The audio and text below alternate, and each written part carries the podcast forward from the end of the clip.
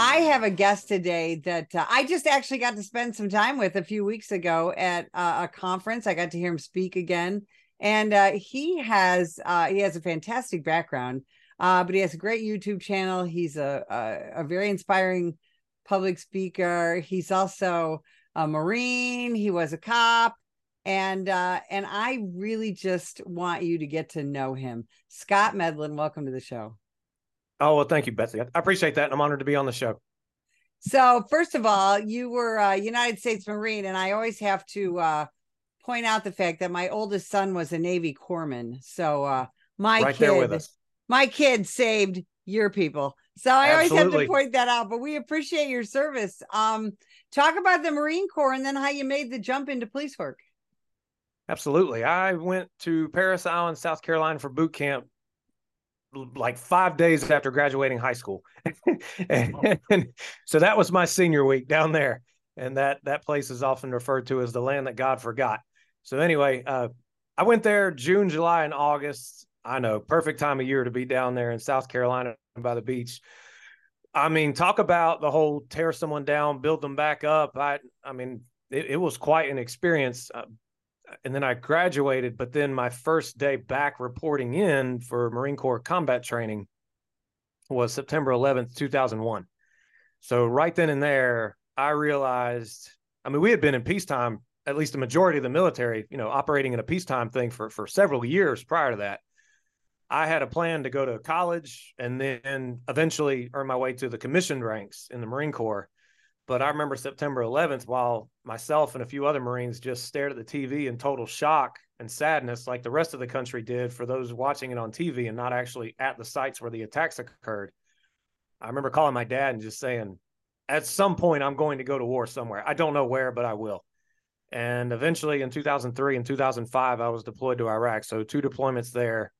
And uh, when I got home from the second deployment, I really wasn't doing too well uh, there was an incident incident that I was lucky to get out of alive, and I just kept playing it over and over again in my head, and that was like my first exposure to post traumatic stress, to which a lot of veterans and law enforcement can face.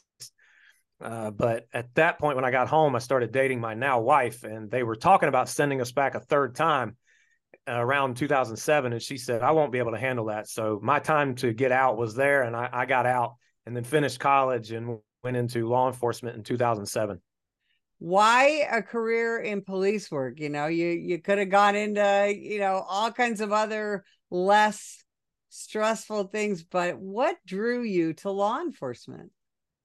You're right i could have done something else but the calling was just too powerful. I really felt called to do it. I i remember as a little kid i was waiting in the car on my mom to bring my brothers and i somewhere and i looked up the street and there was a guy walking house to house standing right up the right up at the doors when he knocked on the doors and he was also looking into windows not right up to them but he was trying to look in windows. And i lived in a small neighborhood where everyone knew each other. That guy didn't live in the neighborhood. I was getting really concerned and i mom mom uh, eventually came out to the garage and i pointed the guy out to her. She said oh i need to call your dad. So dad said no call the police not me. And I, you know betsy i remember just this feeling of I want the police to get here now to protect me and my mom and my brothers. And that's just kind of what planted the seed. Uh, just this feeling of when the police were around, I felt safe. And when I was 15, I talked to a recruiter at a career fair in the high school that I attended, and he spoke to me about police work. And I did a ride along two years later at 17 years old when I was eligible, and I was sold. so there was no going back even after the Marines. I wanted to work in law enforcement and and that that was that was all she wrote. it really is a mission, isn't it? Mm-hmm. Yeah, it was amazing. It's almost like God slapped me in the back of the head and said, "You're doing this." so you did that, and uh, you know, you went to the police academy, became a cop. Um, talk a little bit about your experiences as a police officer. Well, I was really blessed to get sworn in at the hometown where I grew up, and I worked in the patrol district in the area where I grew up. So I knew a lot of people, but it was also one of the busiest districts in the city. So talk about learn having to learn really fast by, well, for lack of a better phrase, like ha- hands-on experience. Like, like, I mean, just, I mean, I was in the thick of it. So I had to learn really quick, but um, I really uh, enjoyed the job, but I made a really bad mistake my first year. I, I let a group of negative officers negatively influence me. And I quit a little after a year of working there, having dreamed of working there for years prior. And I went to a different department. Now, fortunately, after realizing the total error of my ways and that I was negatively influenced and I made a bad negative decision, I begged the hometown department to take me back. And after chewing me out for 90 minutes on an oral board, which I fully deserved, they took me back and I worked there for several years afterwards. Um, it, it, that was the first time that I was that yeah I enjoyed the job, but I I let some negative things about it get the best of me, and uh, that was a big mistake, and I own it to this day. Well, and let's talk about that because I think that had a hand in in shaping your, you know, future career and what you do now. And that's not untypical, right? Help people to understand um how those negative influences. Well, first of all, what those negative influences can see when you're a cop, you know, that day-to-day uh, mm-hmm. stuff that we see and uh, and how it can negatively impact us if we let it. Oh, absolutely. And I wish it was taught to me in the rookie school that our brains are not designed innately to make us happy. They're just not. To to be happy, that's a choice you have to make, even if you're in a tough situation, to which obviously we all face tough situations in life. Nobody's immune from that. But our brains seek to conserve energy, and then it seeks out the negative all in an effort to protect us. So when you're exposed to the negativity of the things you can experience on 911 calls, uh, the negativity within the police department, the negativity of the news, all this negativity, it just makes it easier to be a negative person. And certain people who are, um, uh, let's just say, have tendencies of negativity, well, they can't be negative alone. So they got to pull people in with them and complain and complain and complain about everything. And there were some people when I got when I started my first year, I was having a blast out there. A lot of self-initiated police activity work that I was doing, and I mean, some of them were mad that I was happy. so I was new, and I thought, well, maybe I should listen to them. I mean, it was a big mistake. It really was. When I came back to the hometown department after being gone for eight months, I didn't let the negative crowd get the best of me again. I'm not saying I didn't complain or get sucked into the gossip wheel from time to time, but overall, my perspective had changed a lot you know you bring up such a great point and i don't think it just happens in in the law enforcement and first responder professions but everybody especially now when we're so inundated with negative news negative stuff on social media um you have to really work hard to be happy don't you well you absolutely do and even if you're going through a hard time you have to choose to be strong you just can't let your brain figure it out it's not going to and it's it's amazing how powerful our thoughts are. And they, I, like I said, I wish they would have taught this to me in the rookie school because if you think about a 911 call that really bothered you and then you're essentially reliving it, what comes with that thought? Emotions. And what drives our actions? Emotions. And what drives the results we get in life? Our actions based on how we are emotionally. And, and this is stuff I I had to learn the hard way, but uh, you know, it's it's huge and it's just way too easy to let the negativity just pull you in. And nobody's immune from that. Eh, nobody. Well, and so now you make a living uh, trying to help first responders understand um, understand their own mental health, understand what they can do about it. Because very often, um, when a, a cop or a first responder uh, starts spiraling downward, if you will, with just letting the negative part of life consume us um by the time we figure that out very often we're in pretty deep aren't we we are. It can sneak up on you. It did with me. And then when i when i went to that other department and realized the error i mean that that was after i'd already made a bad mistake. Uh fast forward several years later when i was working in canine i let that job consume me and i i just i let it become my identity. My wife and i were growing apart. And she got to a point where she uh, we were riding down the road one day with our one year old son at the time in the back seat of the car. And she looked at me and she said, I'm thinking about doing this on my own. And I mean, it hit me. I was like, oh my gosh, it, it got this bad. It, I mean, if you're, I wasn't careful. I just, I thought I was fine and things weren't fine, but it was just the, the, the negativity and the stress demands and trauma of the job that I was going through I just didn't take care of what was between the ears. I just believed, well, I'm fine. Everyone else must be the problem.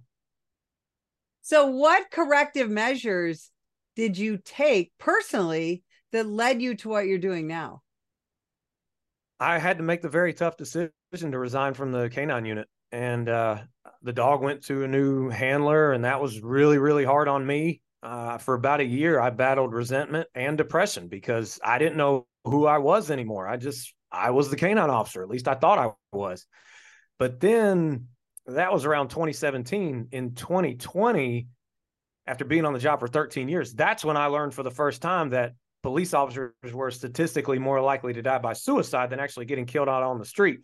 And that bothered me. I'm not saying it was something new, like that has been happening, but I didn't know about it until 13 years in. And that enraged me. I, th- I thought to myself, you mean all these mental health struggles I've, I've, I've battled through, even in addiction at two years into the career, uh, all this stuff. And I thought I was the only one.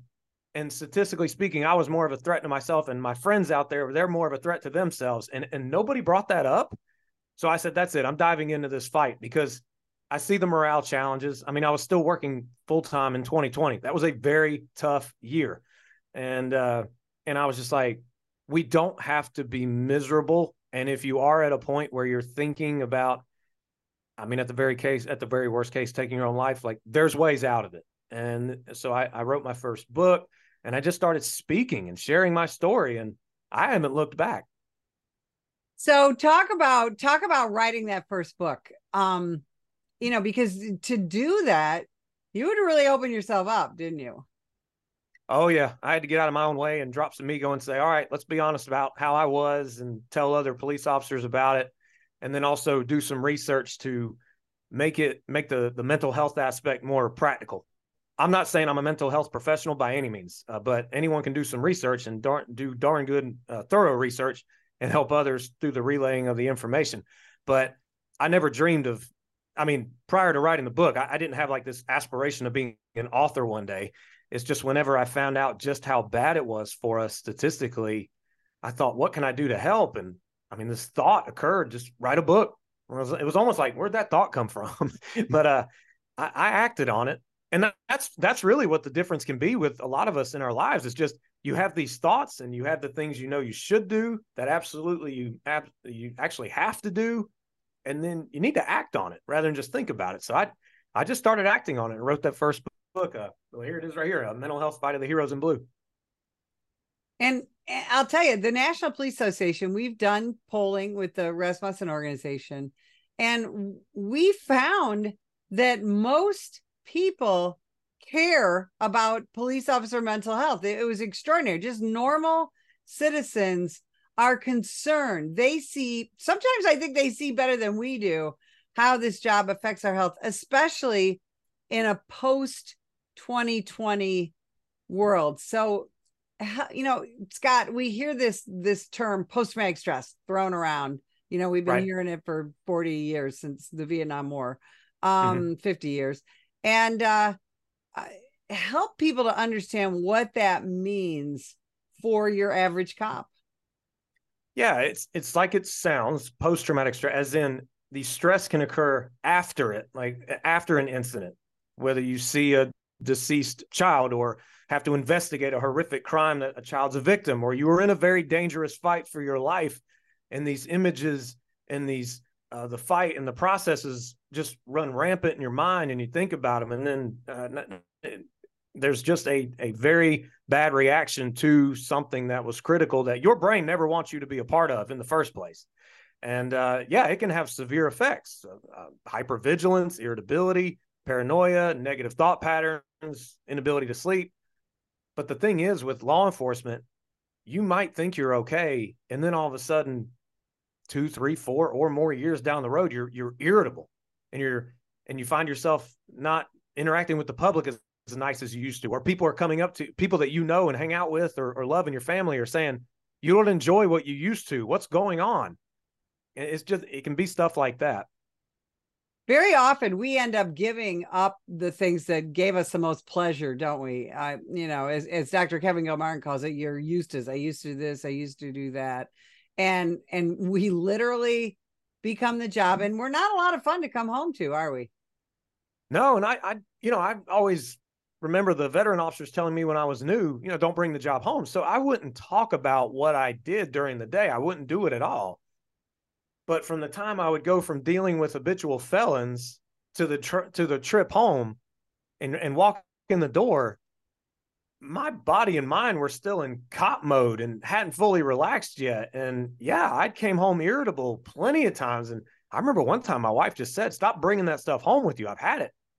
But of course, I thought, well, that you know, I'm I'm fine. That's the three most damaging words a police officer can say is "I am fine." And here's here's what I'd like to say, if I may, uh, to anyone who actually is doing well, like police or anyone doing well in life.